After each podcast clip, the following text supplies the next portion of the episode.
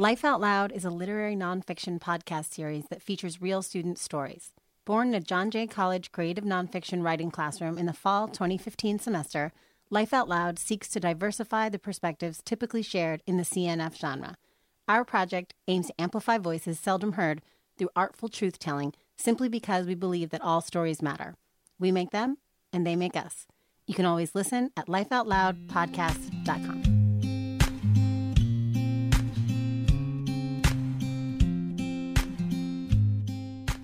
Hi there, and welcome back to Life Out Loud, a literary nonfiction podcast through which we tell true, maybe all too true, stories. I'm Rebecca, one of your hosts today. Hey everyone, my name is Sadie, and I'm so excited to get into these stories. And I'm Riley. Thank you for joining us on this third episode of the fourth season entitled Blindsided. I'm Sarah, also one of your hosts. In this episode, two young authors find themselves blindsided, for good or for bad, maybe by love. And I'm Melissa. Let's get into these stories. This piece is by an author who's choosing to remain anonymous. Anonymous is a passionate writer who enjoys writing about her unusual life. As a survivor of abuse, her dream is to work with victimized children. She hopes spreading her story will touch others and bring hope. Her message is to first forgive yourself, and then you will be able to forgive others. A warning that this story touches on very sensitive topics that may be difficult to hear. Listener discretion is advised. Thank you, Melissa. Let's take a listen to Anonymous's piece. Rule number one, you must not be a temptation. No skin must ever show aside from your face, upper neck, and hands. Rule number two, know your place.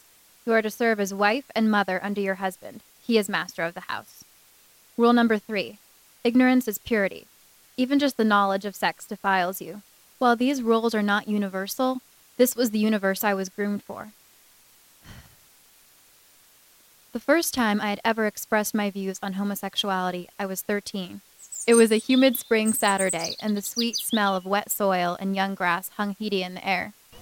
My cousin Razel, my best friend Hannah, and I had gone up to the park like we did every Saturday to giggle and gawk at the boys coming back from synagogue.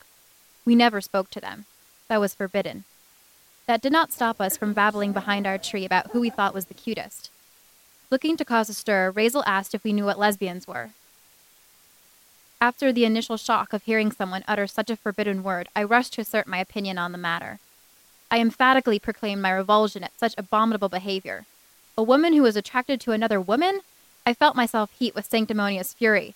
Then I looked over at Hannah, ebony hair cascading down to her waist, warm skin the color of coffee.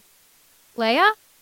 My stomach flip-flopped the way it always did when she said my name, or braided my hair, or any of the hundred little things that brought her skin to make contact.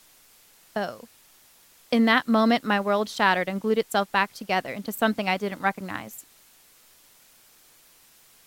After the initial realization shredded the fabric of my known universe, I buried it. From everyone, but mostly from myself. I couldn't look in the mirror. Those familiar blue eyes bore back at me, whispering things I wasn't ready to hear. I tried to hide from those eyes. I hid behind alcohol, behind my own blood, and finally behind eighteen thousand milligrams of Tylenol. According to the C D C, which quotes the twenty fifteen Y R B S, nearly one-third, twenty-nine percent, of L G B youth had attempted suicide at least once in the prior year. Dying is harder than it appears. According to the Harvard T H Chan, only one point five percent of suicide attempts by poison are successful. I lived. When hiding proved ineffective, I ran. I ran fast and hard. I ran headlong into her. Her name was Shoshana. I was seventeen now. I had known her since the fourth grade. I adored her. I hated her. I came to fear her for what she represented. Everything I wanted. Everything that was wrong. Then once more my world shattered. We stood outside my house. It was mid-July. The sky was already that dark purple that envelops you in its electric embrace. Her black eyes swallowed me as she shot her accusations. What's wrong with you? I struggled to understand what was happening. The blood in my veins turned to poison that coursed to my heart. My mouth wouldn't defend me. I wanted to scream at her, beg her. I said nothing. She stalked off, the door slamming in my face behind her. I sank to the ground, letting the still hot pavement bore holes into my knees. It was over. I stayed in my bed, not wanting to live. I didn't care. Not anymore. I did care. I cared so much. That was the problem. It had been days of praying to die and cursing God when I heard that knock that glued everything back together. She stalked into my bedroom. I blinked, gaping in disbelief at her small frame in front of me. Those black eyes drilled holes, pinning me to my sheets. I was tired. I was done. I waited for her to tell me that I was a freak. I closed my eyes so I wouldn't have to see those words forming on her pink lips. The words that would tear apart the lie I was grasping so tightly. So, she started. Her voice tremored. I peeked my eyes open to see her petite form shaking. Her black eyes glimmered with crystal tears that were demanding to be set free. Her words tumbled out in a rush, tripping over each other in their bid for freedom.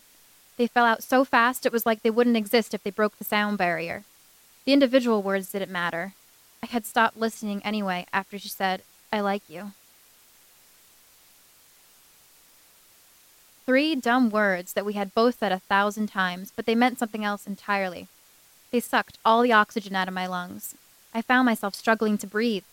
That feeling was not foreign. She made it frequently hard to breathe. I didn't know I was crying till she brushed away a tear and held it glistening on her fingertip. The first time I held her, I knew I couldn't hide ever again. I had given a million hugs, but I had never held anyone. It made my heart ache to have her so close to mine. We were eighteen now. I loved her. The words fell out when I just couldn't keep them back anymore. She told her parents that she loved a woman. They told her to leave. She did. I stayed. I couldn't leave. I looked at my father, a man who was supposed to love me but had done nothing but love me in ways a father never should. I looked at my mother, the woman who was supposed to protect me but instead resented me for taking her husband away from her. I looked at my brother Yeshua, the boy who had tried to kill me. I looked at my brother Yaakov, the boy who was just there. I couldn't leave them. I couldn't hurt them. I couldn't disappoint them.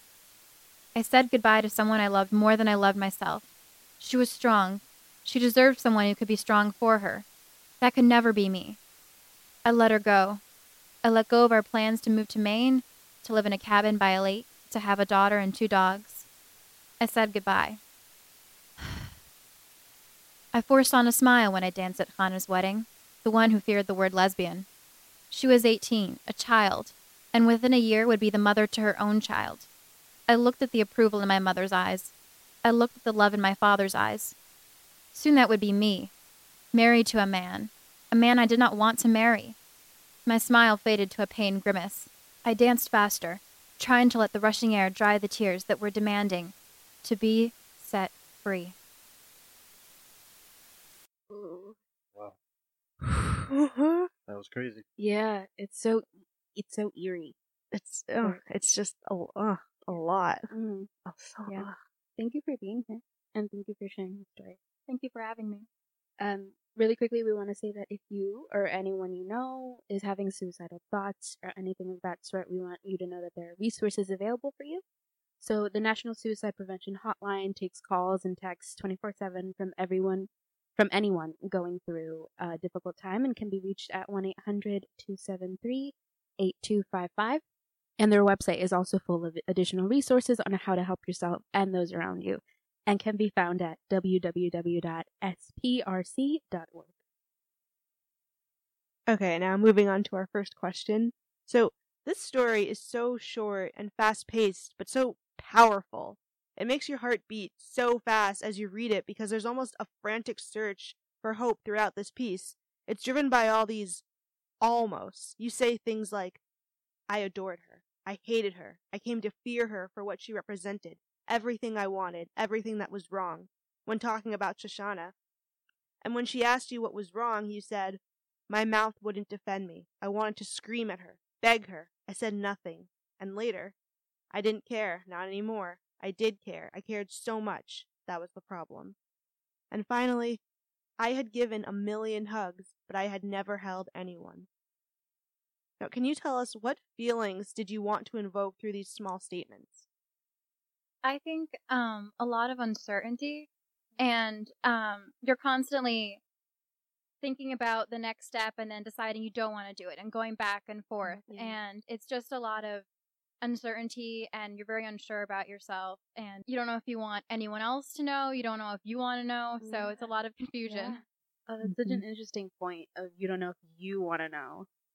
Yeah, of like, yeah, because there is a lot of that in this where you're kind of blocking yourself off um, as well. Yeah, I mean, the the thing with the cabin by the lake and the daughter and the two dogs, like that, mm. oh, that got me. It's like, no. You can do it. Yeah. Yeah, go get that cabin. Go get those dogs. They're easy to run. And this story is kind of really like a tale of intersectionality and it, like an intersectional identity and navigating it when all the sides of your surroundings are making things seemingly more and more difficult, like religion, womanhood, and sexual orientation. And briefly, you also mentioned some difficult truths about family. And there's a definite strain caused by so many factors.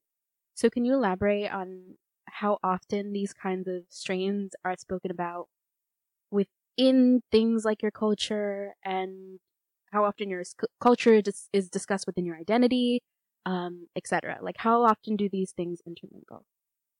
How often do people in the community um talk yeah. about it? Yeah, never. Any community.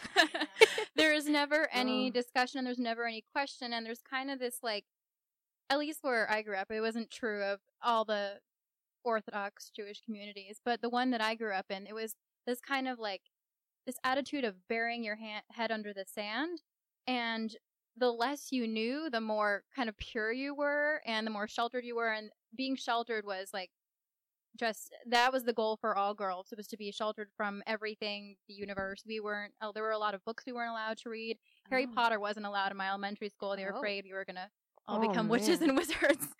um Nancy Drew wasn't allowed because she has a boyfriend. Yeah, so it's oh. just like this extreme, extremely sheltered environment where wow. yeah, it was mm. very. That's interesting because I think of Nancy Drew and I don't even think about yeah. like having a boyfriend. Yeah, I, I mean, think of yeah. I read her when I was ten. Mm-hmm. Yeah. I think of like Nancy Drew as a detective and smart like girl who does a lot of things. I don't think of her as having a boyfriend, you know. Yeah, so the more narrow your scope is, that's kind of that's kind of idealized. And I know when you're ready to get married, the boys always look for the girls with the most kind of narrow scope who don't want to question anything and just want to mm-hmm. kind of go through it and are willing to follow their husbands. So they don't really yeah, yeah. You're much older now than the events that took place in the story, and I wanted to ask if you found some sort of peace within yourself right now. Right now, I'm very comfortable with who I am. I managed to separate the parts of my religion and the parts of my family and the parts of my personal identity and kind of create something where I am comfortable with who I am right now. Um, there were a lot of negative things that happened in my life growing up that would kind of make you want to look at religion as a whole and throw it completely out. But there are definitely parts that I still connect with. Yeah, I mean, with the whole religion thing, I mean, I, I think I can kind of understand the whole, like, you grow up with this and it's like a foundation of your life. And then something like this happens. And I guess it would be easy to want to throw it all away. But you grew up with it. It's a part of your life, and it's something that you want to find the good in it to keep it. Like, I like my my family's pretty religious, and I grew up going to Sunday school every Sunday. And now that I'm an adult, I'm like a holiday Catholic. I only go on Easter and Christmas, and that's it. But like my little brothers, like they still they go to Sunday school every Sunday. And although I don't consider myself religious, I think I can appreciate Um, the people who want to keep that foundation and find the good in what the comfort that it gives them. So I think that's, yeah, good for you. Thank you. Can I ask um, how some of the relationships that are discussed in this are now? So with Shoshana, it just kind of ends there. Like, does she, like, go away forever? Or So that's actually a really interesting story. Um, after we broke up, she was, at the time, she was living on her own. And within a few months after that, I think maybe two months, she moved back with her family, which was mm, wow. very, very weird. And yeah. her family was, her family hadn't known we were still dating. So they were, and she told them, and they were very angry with me. So I had to, like, kind of hide from them and, like, hide from the, Um, I could I couldn't go out to certain places because I would run into them, and they were very, very upset when actually, um, when we, we had been dating for about nine months and they knew at the time. In the beginning, they were pretty good with how they took it. I was very, I was very surprised. But then they actually called me one night and asked to meet me oh. in a park at three a.m. Oh. Where they, uh, I, that's weird. That's shady. First they, first they, yeah. So first I answered the home phone and they wanted to speak to my parents. And no, no. I know. So the the only way I could get them to compromise was if I met them at in this park near my house at three a.m. So I go to meet them, and they deliver me this very scary ultimatum of no speaking to her, no contact with her, no emails. We're in the same class, so this is very weird. Yeah. Yeah, and just no contact whatsoever, ever again, or else. So I was, I was kind of, I was kind of hurt by her that she went back and kind of told her parents what had happened and put me in this really uncomfortable position again. Yeah. But at the same time, I, I do forgive her, and I understand that it was really hard for both of us, and I understand that she wanted to be with her family to have right. them support her through it. Whoa. Wow. Yeah. Yeah, so it's interesting how the story kind of, like, flips in that way, where it was at first that she kind of took this risk and went out on a limb and kind of, did, like, did she almost expect you to go with her? Yeah, she did. Mm. It was, um...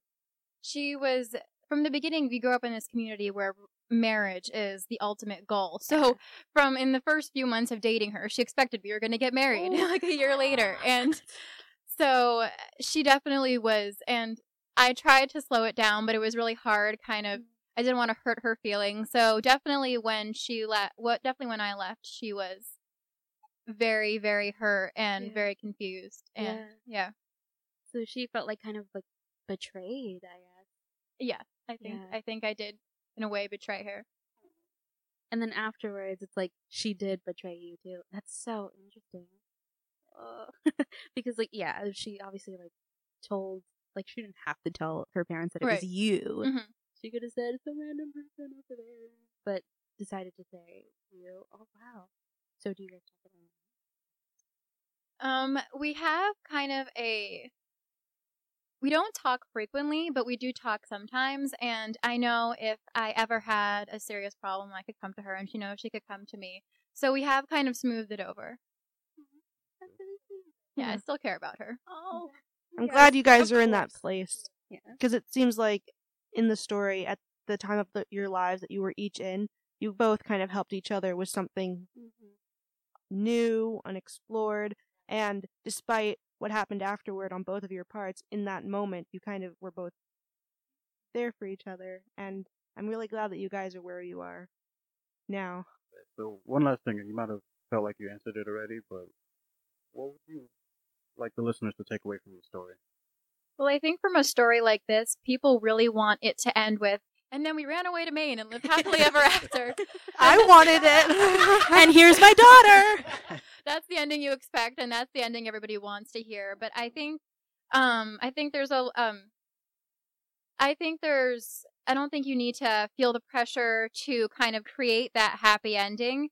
Um, I think if we had tried, there were a lot of differences between us that just because we were in that environment and there was so much pressure, we ended up fitting together well in there. I don't think that we would have had a good relationship outside. So I think in the end, um, breaking up was the right thing to do, and I think we're probably both better because of it now. Yeah. Mm. Very Thank you for your time and having this interview with us. So. Thank you. Yeah, thank you. Yeah. Thank you so much.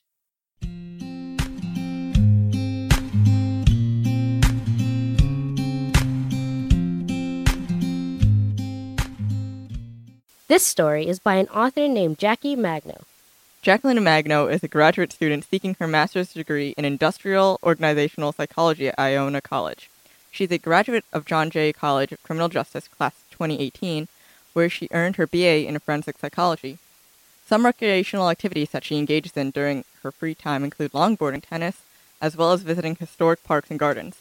Her future career plans include research with organizational psychology while specializing in human resource management. She plans to combine her leadership and decision-making skills to further her career in helping companies create a productive work environment. Let's take a listen to Jackie's story. You should join a fraternity so we can be couple goals, I say to him. You cute. What would be my brother name, though? Propaganda! Props, props, props, props. We look at each other's eyes and laugh that we just perfectly in sync. His light brown eyes get me lost every time I stare at them, deeply as I'm doing right now. How did I get so lucky? He's just so amazing. Razo and I have been together for two years, but ever since school started, it has been hard to see each other. My last class was canceled for today, so I went home early, and now we're here at Olive Garden. We've been best friends since we were fifteen. There was always this tension between him and I, with hidden feelings throughout those years. We rarely argue or fight, which I love the most. I remember one time we were watching a video of some kid eating cereal while he was dropping me home, and I told him I wish I could have Fruity Pebbles. I walk inside to my house, and twenty minutes later, he tells me to open my door. I open the door, and on my steps is a box of Fruity Pebbles staring back at me. This wasn't the first time he just left something on my steps. When he has extra cash on him, he'll leave a rose or a whole bouquet of flowers. I don't believe in marriage, but he's doing such an excellent job at changing my mind. Why are you so beautiful? Razo asked after he ordered pasta, steak, stuffed clams, and mozzarella sticks for the table. Me? What? I'm flattered, I say back. Oh, shit. Don't look back. Damn. So you'll never guess who's behind you. Fuck, who is it? Matt. I haven't seen Matthew since, like, what, three years ago? What are the odds he's here eating food at the same time I'm with Razo? This isn't a sign that his perfect night will be ruined. I can't see him from where I'm sitting, but I know he's coming towards our table when Razo says, he's he's getting up now, get ready. Aw, aren't y'all so cute eating dinner? Matt says. He clenches his hand, creating a fist, and points it at me. I stare at it, and I don't know what to do. I don't want to leave him hanging, so I fist bump him back. And look at you, Razo. Still working out, I see. You're getting bigger. Rock solid. Anyways, bye. He walks away, and Razo is annoyed by Matt's fake behavior. I can't believe he said "aw." I can't believe he doesn't even want this. I'll fuck him up. Please. I laugh at the situation. You're so pussy. Relax. However, to show I'm kidding, that he has nothing to worry about, I stop laughing and look at him seriously. Love you, I say. Love you too, he responds. I'm determined for us to have a good night. The food finally arrives. We eat, we laugh, and forget all about the night's bad omen. And as we're ready to go, I grab my wallet, but he looks at me with a confused stare. Baby, don't worry, I got it, he says. You sure? I can pay half. I'd rather not be broke because of me. Nah, it's okay. I've been picking up more shifts lately. Okay, but let me tip. I have three hundred in cash. I lost my debit card, and I don't know when it's coming in. So I took mad money out just in case. It was strange for me to have so much cash on me. We leave the restaurant, not a care in the world, and make plans to go back to my house. But first, Razo wants to smoke. I've been trying to quit, I tell him. Besides, I have to work early in the morning. I've been thinking a lot about wanting more for my future, wanting to go to grad school, or wanting to get a full-time job and start supporting my mom financially. I graduated John Jay in spring twenty eighteen, which means one more semester to go. I'm in the process of applying to grad school, writing my personal statement, and asking professor for recommendation letters, which is intimidating as fuck. I want to get into Iona College or Brooklyn College for their industrial organizational psychology program, but I fear rejection, and I'm scared I won't get in. There's not much room for weed in there, at least not often. However, I don't care if Razo smokes, so I tell him it's okay. He can. He drives up to the curb, and I zone out to Post Malone. I pull down the mirror and see those ice-pick scars all over my cheek. Makeup is the best solution to cover them up. But there they are, staring back at me. I'm so happy Razo thinks I'm beautiful anyway. How did I get so lucky? I think about it all the time. We're so... And I'm so ready for my future. I strike the mirror back into place when Suddenly, a bright-ass flashlight dilates my pupils. Are those the cops? I say. The cops? Fucking great. And just like that, my heart begins to pound out my chest. No, like literally, I think I'm going to have a panic attack as I see them walking towards the car. Razo does his best to hide the weed from their sight, but it's too late. So what are you guys doing other than grinding weed? One asks. Is this your car? What else do you guys have? I'm going to need both of your licenses. Mister Razo, have you ever been arrested before? What about you, Miss Magno? Yes, sir, I have. Razo confesses right away. D U I three years ago. I just finished everything. And you're smoking while being in the driver's seat? Kind of stupid, don't you think? I'm going to run this, and I'll be back. Hold tight. Fuck, bro. Oh, my God. What are we going to do? You think we're getting a ticket? I try my best to remember everything I know about drug laws. I mean, it's under one ounce. We should be fine. It's just a ticket, right? The cop walks back, and I'm still shitting bricks, trying to keep my anxiety under control. I can't stop shaking. I began to lose control of my breathing. Is that all you guys have once again? No, officer. I have weed in my purse, I admit. Here you go. It's not a lot, but I decided it'd be better to be honest than to lie. Please step out the car. And you too, ma'am. Do you have any sharp objects that will puncture me in any way? No, officer. I'm not too fond of the feeling I have as he pats me down. He puts on these white gloves as if he's going to strip search me. He slowly pauses as he passes my chest and butt. It feels so weird. Why does grown man who looks like he can be my dad feeling me up and down? I give him everything I have already. I know it's so-called protocol, but still, why did he slow down around this area? I look at Razo and he looks back. The look on his face shows me he wishes he could do anything to get me out of this situation. However, I'm more worried about him. He just got caught with weed while being in the driver's seat. This cop could be a dick and give him another D U I, which would be the second one on his record. They could lock him up, and then he's really fucked. I told him we're going to be okay. Both cops walk back to the car and start searching the shit out of it. They open everything, even the pink Victoria's Secret bag Razo got for me. Panties fly out the back onto the floor. Now they're really pissing me off. They're acting like we just got caught with fucking heroin. Is this necessary? Like, come on. I got work tomorrow. Just give me my ticket. We just gave them all the weed. Why are they dragging it? The cops open the glove compartment next, and I see him open something. I can't see, but I do understand his expression. Eyebrows up and eyes coming out his sockets. Are these shrooms? He asks. Well, that's a first. Shrooms? What? I didn't, I didn't know we had... I hear Razo say, oh shit, and I say, oh shit. Why were they... Why did Razo have shrooms in the car? I told him so many times to never carry weed in his car. But shrooms? What the... The cop walks over and grabs both of my wrists and handcuffs me. He opens the police door and puts me in. I am in shock. Why am I being handcuffed? Okay, just relax. Razo will explain everything. I'm going to be fine. The cops are still searching, and I see Razo speaking to them. He's probably telling them to let me go.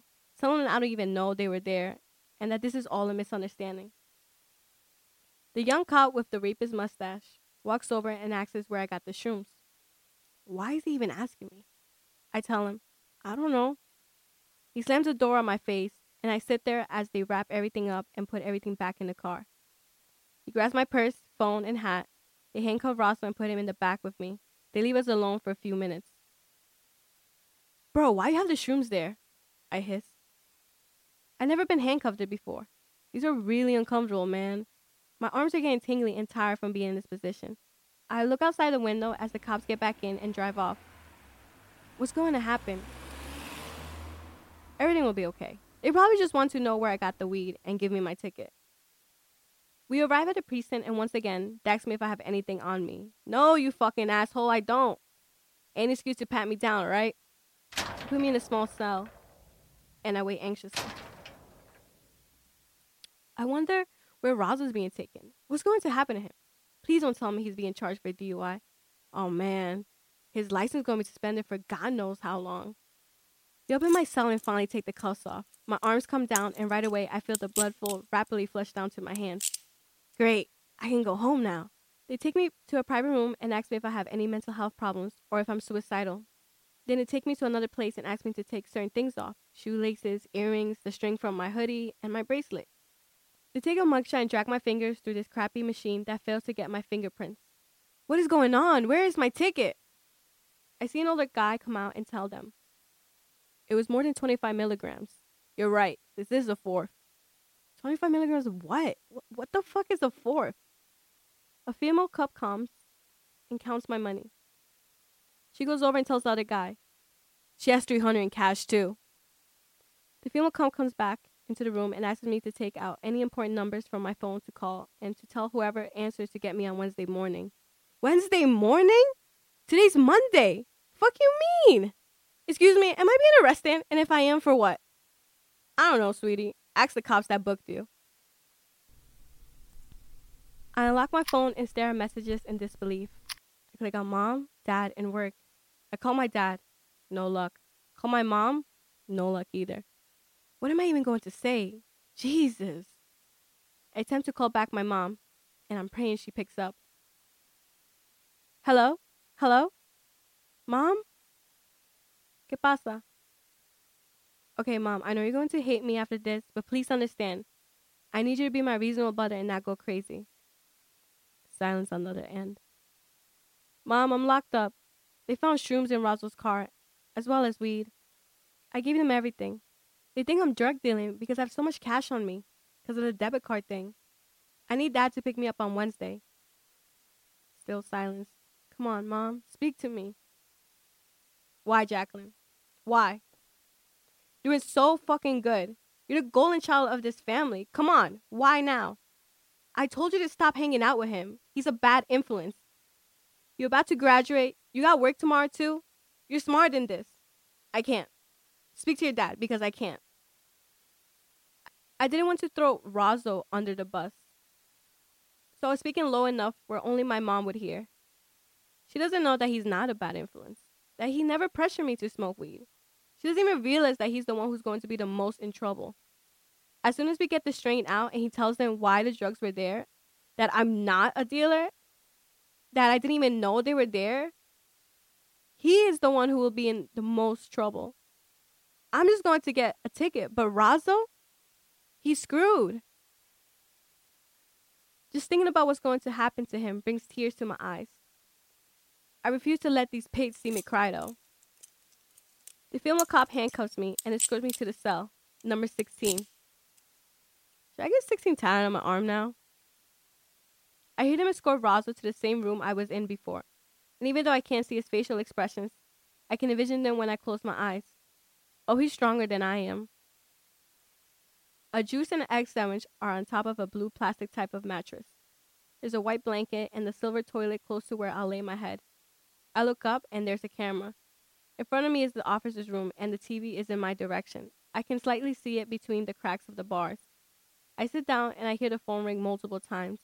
I keep thinking the phone call is from the other cops telling them to release me. But no one ever comes. I predict around one a.m., and I'll leave Wednesday at ten a.m. for court. If my calculations are right, that's thirty-four hours. thirty-four hours?!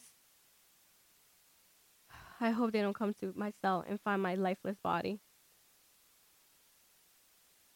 Suicidal thoughts come across my mind, but it gets sidetracked by the thoughts of Razo. I hope he's okay. His parents are going to go off when they find out he's spending two nights in jail. His job? Great. There goes his money. How is he going to pay his bills? He's losing two valuable shifts, maybe even three, depending on what time we get out on Wednesday. His D U I? Oh, man. I hope the judge doesn't violate him. I hope my baby's okay. The next morning, someone named Detective Lopez speaks to me.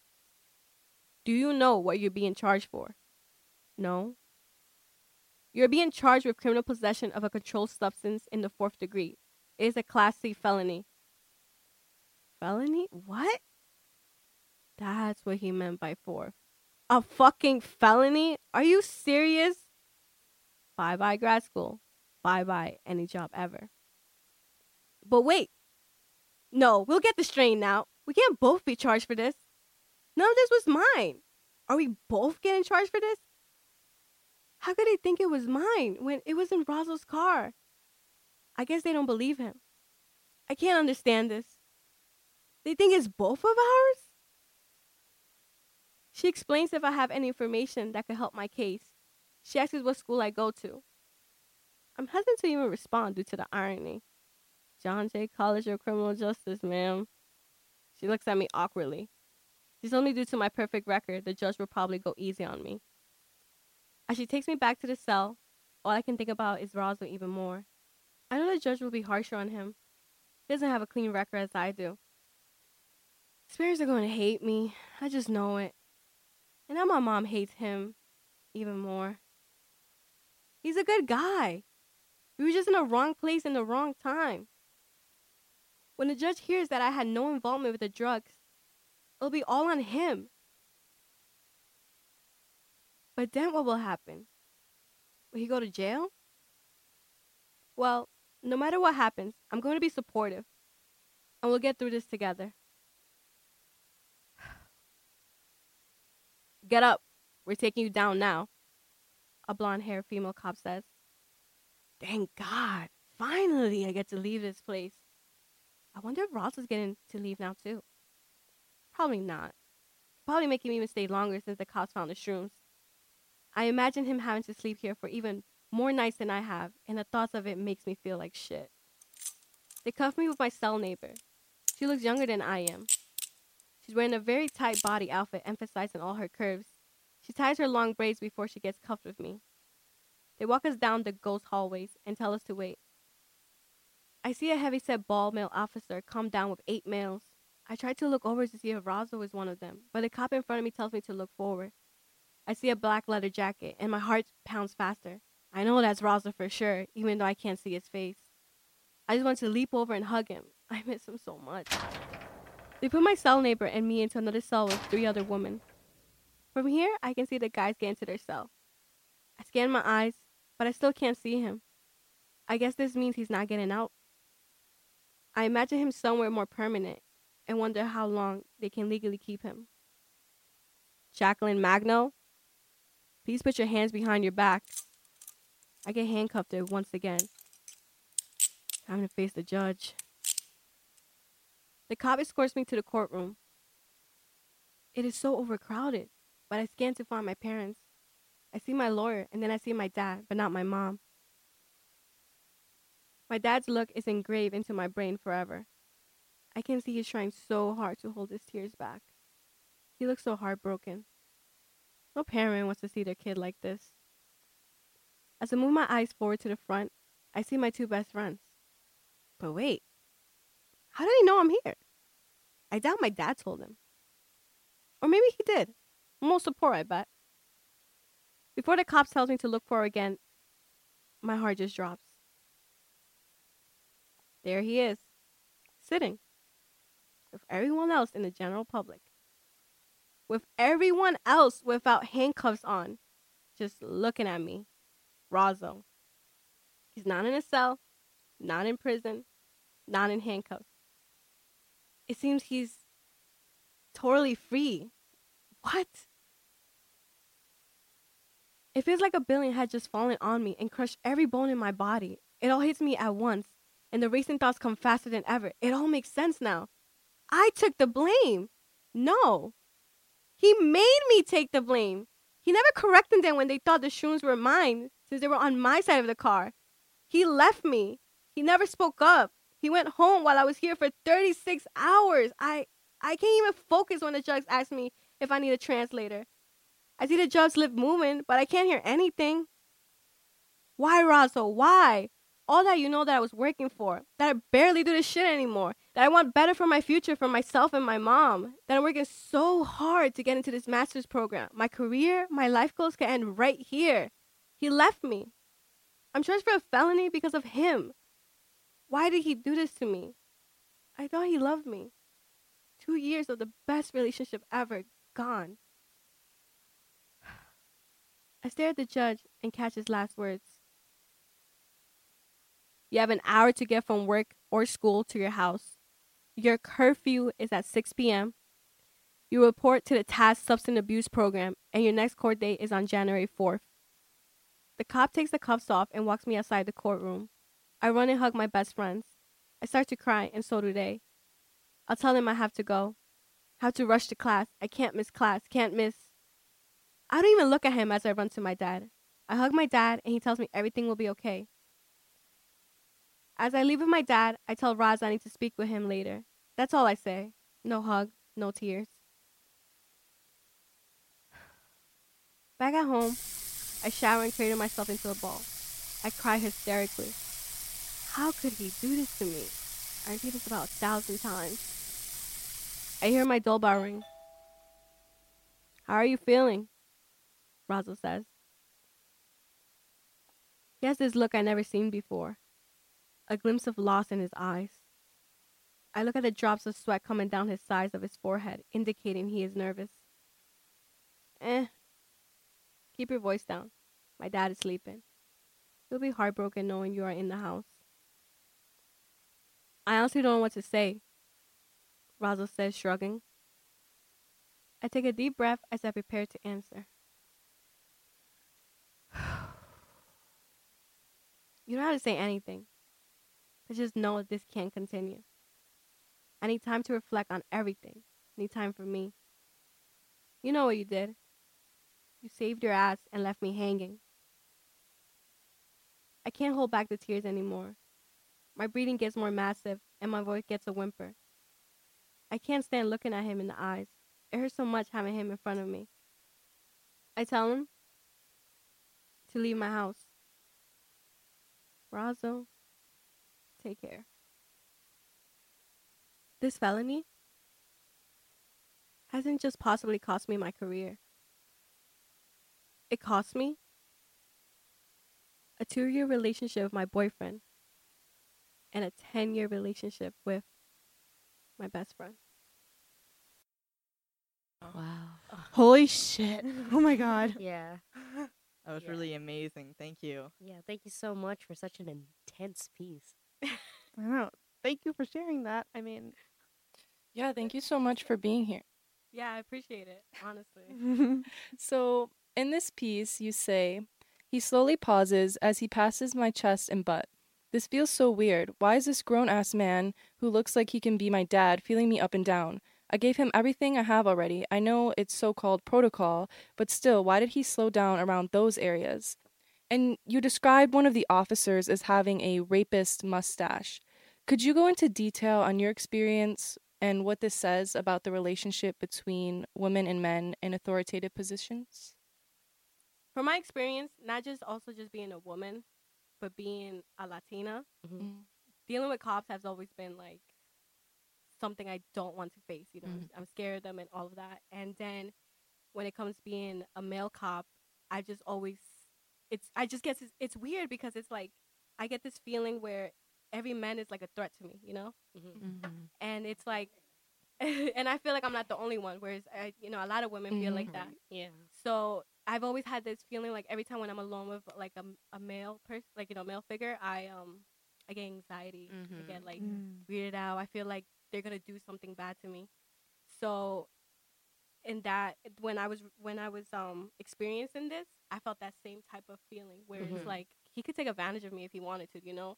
And like I remember even like reading, uh, things online where it's like cops found found guilty later on time in life where they have like abused women, you know. Right. It's just weird being a woman and then having someone in power just have every control for you, you know? Yeah, exactly. Mm-hmm. It feels like you don't have any control over the situation. Right, exactly. That's exactly how I felt. And I just wanted to emphasize rapists because to me, he, the mustache that he had, he really did look like, he looked like one of those old porn stars. Oh, no. Oh, no. Oh, my gosh. Like, um... you think someone would have told him that wasn't a good idea. Right. He looked like one of those old eighties porn stars, I swear. Oh, yeah, like uh, a hairy chest and all that. Right, yeah. Uh, and, like, it was just weird, like, the way he just, like, slid his glove on. And it's uh, just, like, Was it like almost sexual the way he put it on? It felt like that. Okay. Um, Even though probably in his perspective it didn't look like that. Right. For me, yeah. it, but he should think of like our perspectives as women. Right. It's like it's different yeah. for us always. It's always exactly. gonna be different. And like I don't know, it's different if um in Westchester, but from New York City, like you know, mm-hmm. everyone has their own district.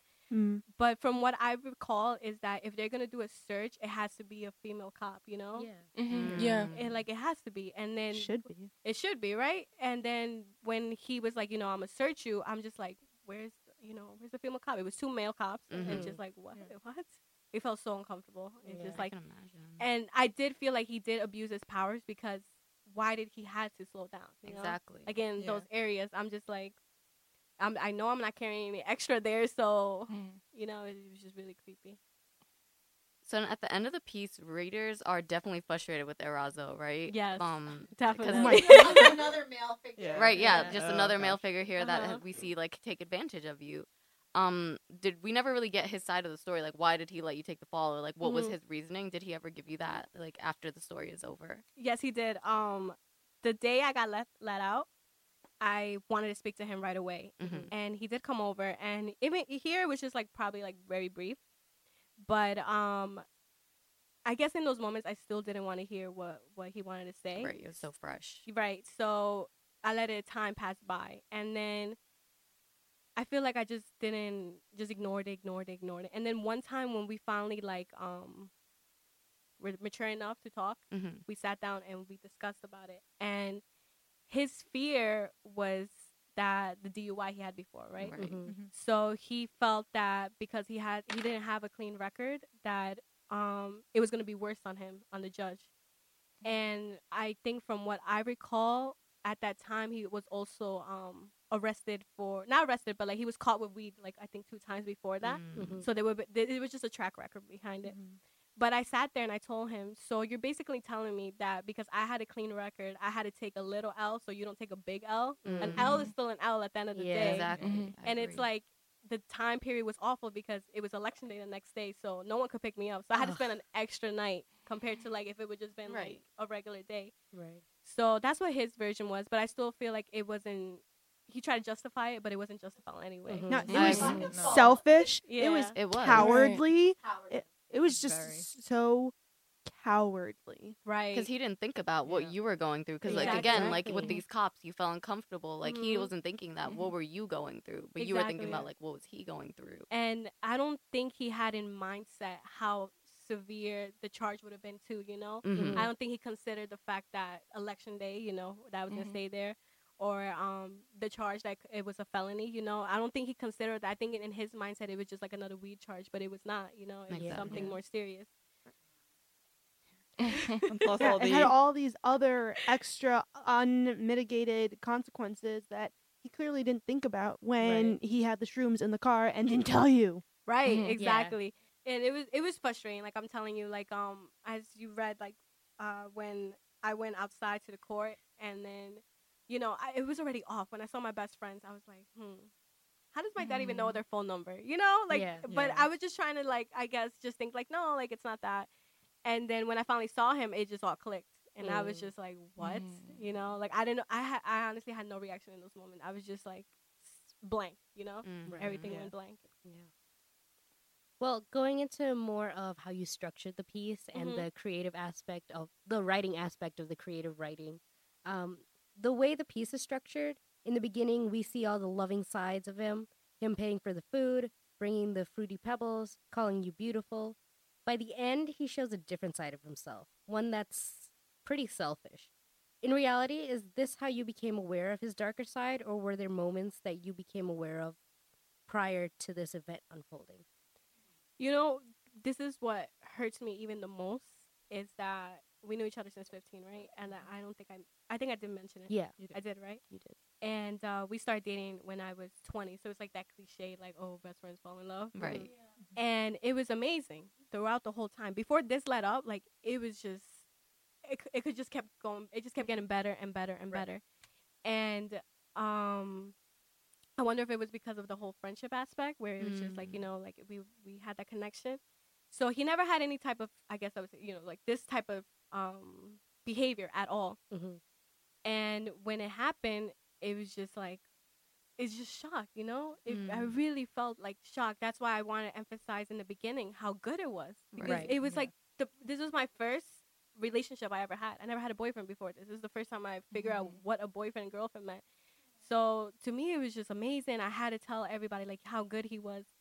And then for this side, I, I didn't even know. So, like, if you guys are shocked, I was in shock as well, you know? Like, I was in shock. It's just like, oh, my God. Like, I didn't even know he had this in him, you know? Right. Yeah. yeah. And I think that's, as a as an audience member, reader, and a listener, I feel like one of the most painful things of reading this story was the line where you say that you, like, you lost your best friend. And it made yeah. me think of that, like, old saying when someone looks sad, you look like you just lost your best friend. And I think one of the most painful things about this story is that you didn't just lose a boyfriend. You didn't just lose your first love, which is tragic, but you lost your best friend mm-hmm. since you were fifteen. And that just really, uh, uh, right. my heart. I know, it uh. hurts. It's just, you know, everyone's been in a situation where you lost a friend mm-hmm. and it hurts. And I felt like the betrayal hurt more in the friendship aspect than boyfriend. Exactly. Mm-hmm. Cause it's like mm-hmm. a different respect. Right, exactly. Like, you know, when we started dating, the only benefit was like, all right, like now we could do like more things that we didn't do as friend before. Mm-hmm. But the whole, the best friend aspect, I was just devastated. Like I was, I just, I don't know how to react. Like, ah. Even now, I, even thinking about it, I feel like I put myself in a situation. I'm just like, oh my God. Yeah. It hurt. Okay, and I guess that's a good segue into the next question. So, despite suffering with suicidal thoughts when you were arrested, like, you're spending the night in jail, you're all alone, what's happened? You were still worried about Razo. Like, mm-hmm. at every different sections, like on the phone call with your mom, you're mm-hmm. worried about Razo. And you really thought about the consequences he'd have to mm-hmm. face at the expense of your own consequences. Mm-hmm. So, do you think that this paints an accurate picture of the struggles of young love being, like, almost naive? Or does it portray young people having to balance so much between relationship, school, and work that something always suffers in the end? Like, is it doomed? Almost like having it all isn't an option? Oh, that was such a philosophical question. Oh, yeah. Guys, sorry. That was deep. I'm sorry, guys. Um, Shakespeare was that your question? I wrote the questions. Yeah. Uh-huh. I, I kind of figured. I was like, hmm, that sounds so like in depth. um, naive, naive. Hmm. I wouldn't say we're naive though. You know, I feel like we all go through things every day, but um, I don't know honestly because in those moments, I did have everything, you know, mm. and I feel like when all of this happened, it made me realize like maybe there de- there is has to be a balance. So I feel like I'm back and forth with that, you know, like right. yes and no. But I think yes, I, I think now strongly I do might side with um, we are kind of doomed, and it sounds so bad, right? It's a lot of work for us yeah, to deal you know, with, but yeah. it's it's the balance of it, you know. Mm-hmm. I feel like the whole yin and yang, you know, like yeah. um, you can't have everything, and mm-hmm. I had everything in those moments, and it's just like you know, life hits you. Mm-hmm. You have no yeah. control mm-hmm. of life, you know. We can't say what's going to happen tomorrow, so you can't control other people's actions. Right, that too. You can't control people's actions. Exactly. So for me, I guess now I'm starting to like clarify more of the question. I would say, yeah, you know, everything probably is new. Yeah, it's just so hard because I get, I got a sense of the naiveness of yourself, your young self in this character, like the way that at every every moment something bad happens to you, it's like you sink further and further, and you are still so worried about him. Like, right. there's this one line where it's like, finally, I get to leave. I wonder if Razo is going to leave too. Probably not. They'll make him stay longer. And then I imagine him having to sleep over here for even more nights than I have, and the thought of it makes me feel like shit. And I was like, mm-hmm. no, he's the shit. A lot of people felt like that. Uh, majority of the people, um, even people who I've read to this story afterwards, mm-hmm. they were just like, why? And I don't know what it is about me, but I just, I'm just so nice. Like, I can't help oh my God. it. Like, I, I mean, totally relate. I mean, that's not necessarily the the bad thing. The bad yeah. thing is when, like, people take advantage, take advantage. of that. Right. Right. Exactly. Yeah. So yeah. It's, like, yeah. it's like, it's yeah. not your fault. Right. It's yeah. the other people nice. who have the problem. Exactly. exactly. And you think I would have learned that by now. But, you know, there's some, there's the harsh reality that I've kept accepting. It's just, like, no matter how nice you are, like, it doesn't mean, like, someone's going to give you the same treatment, exactly. you know? Mm-hmm. Yeah. And that's, like, yeah. that's how it yep. is, you know? I can't be oblivious to that. So it's just, like, bad things keep happening, and this was a really bad thing, and mm-hmm. I'm just like, it didn't change me. Like, I still, I'm still nice, But I am more and aware now. But I am more aware. Yeah. That's the difference. Like I, if I'm yeah. not uh, next time, I'm just like, no, there won't even be a next time. No. I'm just like, yeah. See, that is the thing. Like you would think that he would think about like, like you mentioned, like everything that you wanted and you were working for, that he wouldn't let you take the fall for right. that. But mm-hmm. you know, not everyone has the same heart as you. You know, yeah. you're yeah. nice doesn't mean he's gonna be nice. Like that's mm-hmm. just. For real.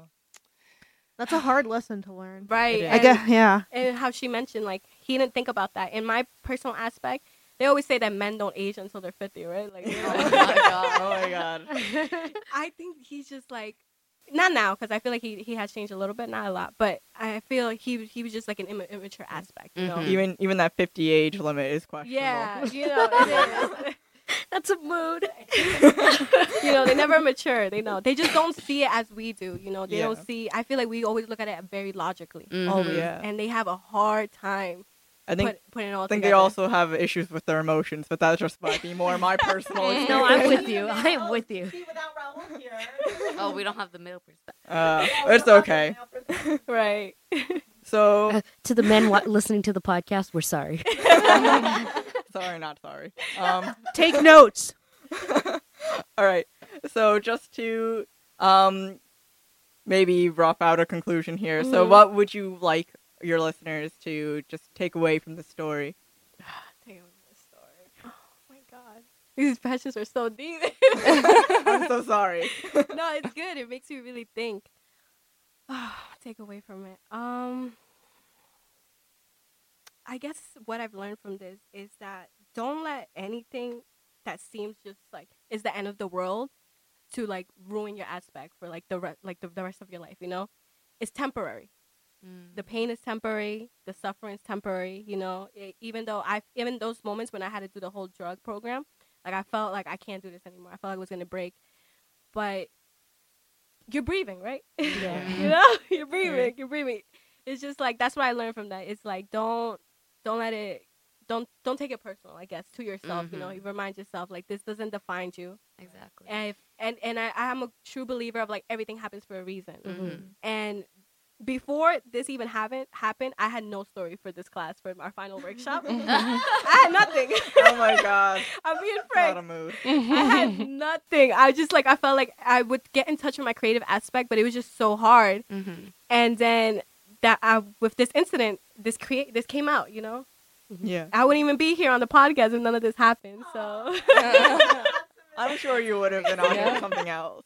Like, maybe, maybe something something, right. something else. I mean, not saying right. anything bad, but you know what I mean. Just because your writing's really yeah. good. Like, this just, this just, like, something beautiful came out of it, from, yeah. in my mm-hmm. personal opinion. Mm-hmm. It came out beautiful, mm-hmm. and um, that's mm-hmm. just why I tell you, like, don't don't let any bad thing affect the overall. Mm-hmm. It is mm-hmm. temporary. You will mm-hmm. go. Th- you will go through it. You know. You will go through it. It's with your support, and then just keep reminding yourself. It's just like everything's gonna be okay. You know. Mm-hmm. Yeah. I think that's something everyone needs to hear nowadays. Yeah, yeah. For sure. Right. We be wanting to give up. Like, oh, I can't do this anymore. Right. Yeah. I don't want to go to class. Right. Well, right. Well, with that, we thank you so much for the story and for your amazing interview that you had with us. Thank you. I appreciate it. That concludes our third episode of the fourth season, Blindsided. Thank you for joining us. Even though we don't have Karen, our true queen. Excuse me for getting choked up. I just, I miss her so much. We are all so excited to bring you new stories in the coming months, amplifying these younger voices from backgrounds you don't normally hear about. You could always find out more at w w w dot life out loud podcast dot com or by searching Life Out Loud Podcast on iTunes, SoundCloud, or YouTube. We also have an Instagram and Facebook if you want to get some behind-the-scenes action. We'd like to thank everyone who helps make this possible, including our sound engineers and editors, our episode writers, and our website developers. Everyone behind the scenes here at Life Out Loud. And to our audience, we hope you loved these stories as much as we did. It was a joy to bring them to you. A very special thank you to everyone listening in. We'll see you soon, and good, good night! night!